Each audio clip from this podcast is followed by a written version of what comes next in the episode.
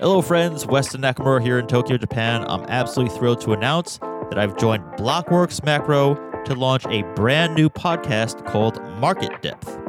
It's a podcast highlighting key market developments, insights, and price action out of the Asia Pacific region that you, the global macro community, need to be aware of across asset classes, equities, fixed income, FX, commodities, crypto, and so on.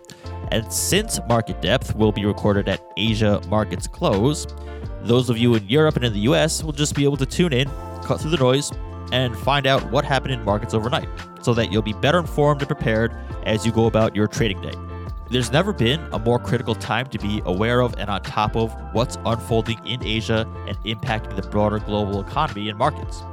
Now, some of you might be wondering why did this podcast just show up in my podcast app? And that's because our previous show, Boiler Room, just came to an end. However, if you are interested in sticking around for my brand new show, Market Depth, well, I'll be thrilled to have you join us.